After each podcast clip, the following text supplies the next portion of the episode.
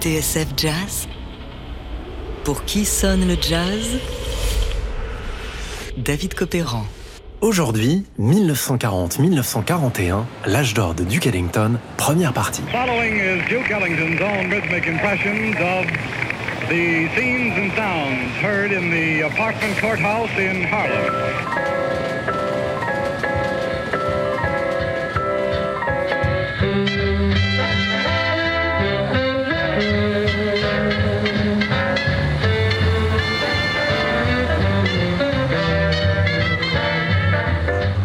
The A-Train.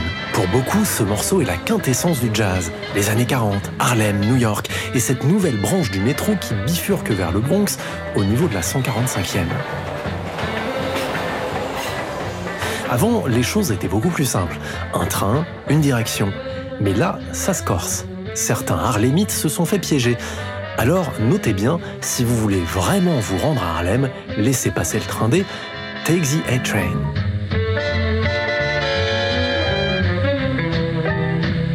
Ragtime aux innovations les plus folles, Duke Ellington est celui qui a élevé le jazz au rang de grande musique. Plus que le piano, son véritable instrument, c'était l'orchestre.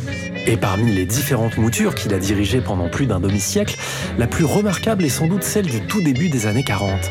Le basket a eu sa Dream Team, le handball ses experts, le football ses galactiques. En jazz, c'était Duke Ellington et le Blanton Webster Band, du nom de ces deux grandes figures, le contrebassiste Jimmy Blanton et le ténor Ben Webster.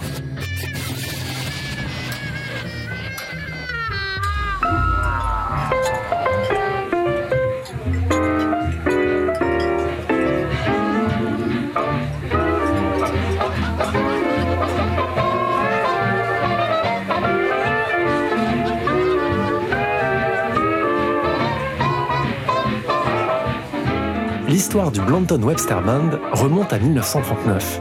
À l'époque, Ellington a laissé les clés du Cotton Club de Harlem à Cap Calloway. Il a sillonné les États-Unis, embauché la chanteuse Ivy Anderson et créé la plupart des tubes qui feront sa légende. Mood Indigo, Solitude, Sophisticated Lady, Caravan, une Sentimental Mood et bien sûr l'incontournable et Don't Menacing. Duke Ellington, c'est la bande-son de l'Amérique.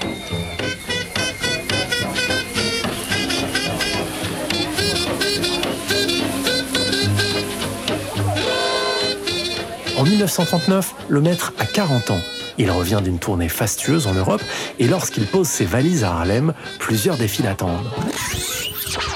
En coulisses, il vient de se séparer de son agent, qui l'épaulait depuis 10 ans. Si Irving Mills a travaillé d'arrache-pied pour qu'Ellington soit reconnu à sa juste valeur, en revanche, son emprise sur les affaires de son client est allée un peu loin. Concerts, éditions, enregistrements, Mills contrôlait tout et s'en est mis plein les poches. Lorsqu'Ellington s'en est aperçu, il a sifflé la fin de la récréation. Malgré tout l'argent qu'il s'est fait sur mon dos, dira Duke, je respecte la façon dont il a opéré. L'image de Duke Ellington était intacte et c'est la seule chose qui comptait. Alors, Duke s'engage avec William Morris, l'agence des stars d'Hollywood. Si le jazz n'est pas du tout leur cœur de métier, Ellington va profiter d'un réseau puissant et va garder les mains libres sur le plan artistique. Dans la foulée, fâché avec John Hammond, le patron de la Columbia, Duke en profite pour changer de label et s'en remet à la concurrence RCA Victor. Ainsi, c'est le 6 mars 1940 à Chicago que Duke Ellington étrenne son nouveau contrat, les débuts du Blanton Webster Band.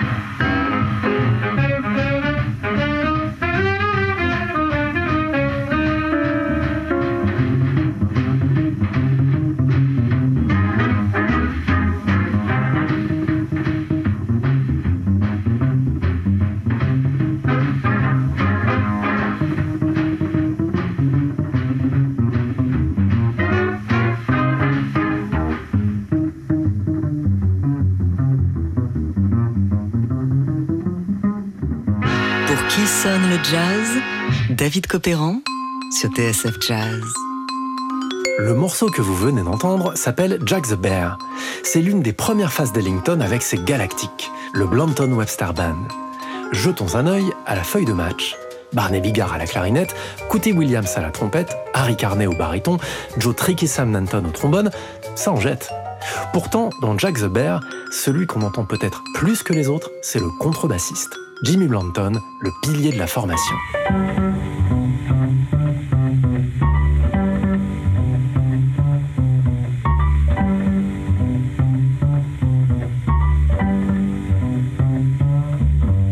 À 18 ans, Jimmy Blanton vivait dans une petite maison en briques de Saint-Louis avec sa copine lorsqu'un soir, Duke Ellington et ses hommes ont débarqué en ville. Nous sommes fin 1939. La scène est celle d'un grand hôtel de Saint-Louis à la décoration somptueuse, le Coronado. Après le concert, le premier soir, Duke se retranche dans ses appartements pendant que ses musiciens font la tournée des clubs. Au beau milieu de la nuit, frappe à la porte. Duke ouvre, c'est Ben Webster et quelques camarades. Ils étaient dans un bar downtown lorsqu'ils sont tombés sur un jeune contrebassiste hallucinant. Alors, Duke enlève son peignoir, s'habille en toute hâte et part à ses trousses. En arrivant sur place, Ellington n'a pas de mots. Ce Jimmy Blanton est un crack. On l'a convaincu de venir à notre hôtel le lendemain soir, raconte-t-il dans ses mémoires. Et il a fait des merveilles. C'est décidé, il nous fallait ce contrebassiste.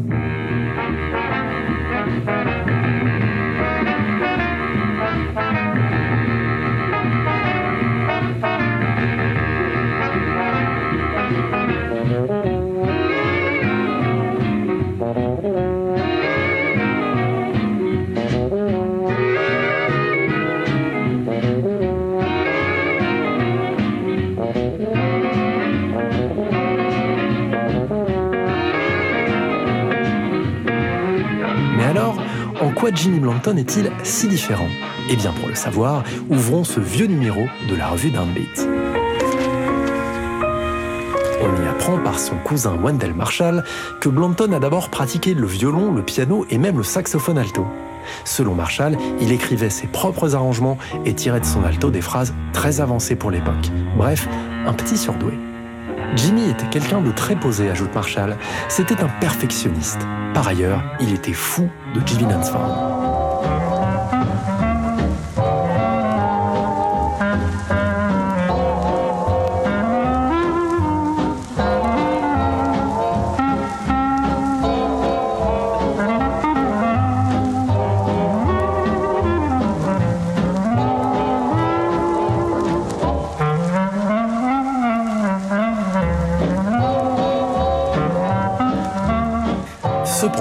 Rappelons qu'aux premières heures de l'ère du swing, la contrebasse faisait figure de mal-aimé. Un rôle indispensable, mais ingrat, surtout si l'on considère les conditions d'enregistrement de l'époque. En général, dans un big band, on n'entendait jamais la contrebasse. Obligés de lutter pour exister face au piano, au vent et au cuivre, les contrebassistes pinçaient de toute leur force sur les cordes. On appelle ça le slap. Et puis en général, ils se contentaient du minimum syndical. Une note tous les deux temps. C'est largement suffisant. Un rôle un peu rustre, hérité du tuba ou du sous-bassophone dans les bonnes vieilles fanfares de la Nouvelle-Orléans.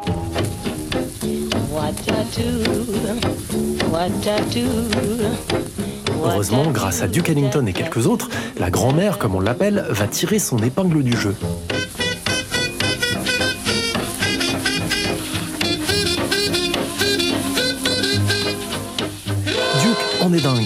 Le début des années 30, il confie à Wellman Broad ce rôle primordial, avant que Jimmy Blanton ne reprenne le flambeau. Si Ellington avait passé une petite annonce, elle aurait ressemblé à ça. Cherche contrebassiste, souple et solide, capable de s'aventurer au-delà de son précaré, créant des lignes entièrement nouvelles. Pas sérieux, s'abstenir. Bien sûr, Blanton est le candidat idéal.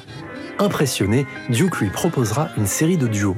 À l'archet, Blanton y fait montre d'une créativité et d'un lyrisme étonnant.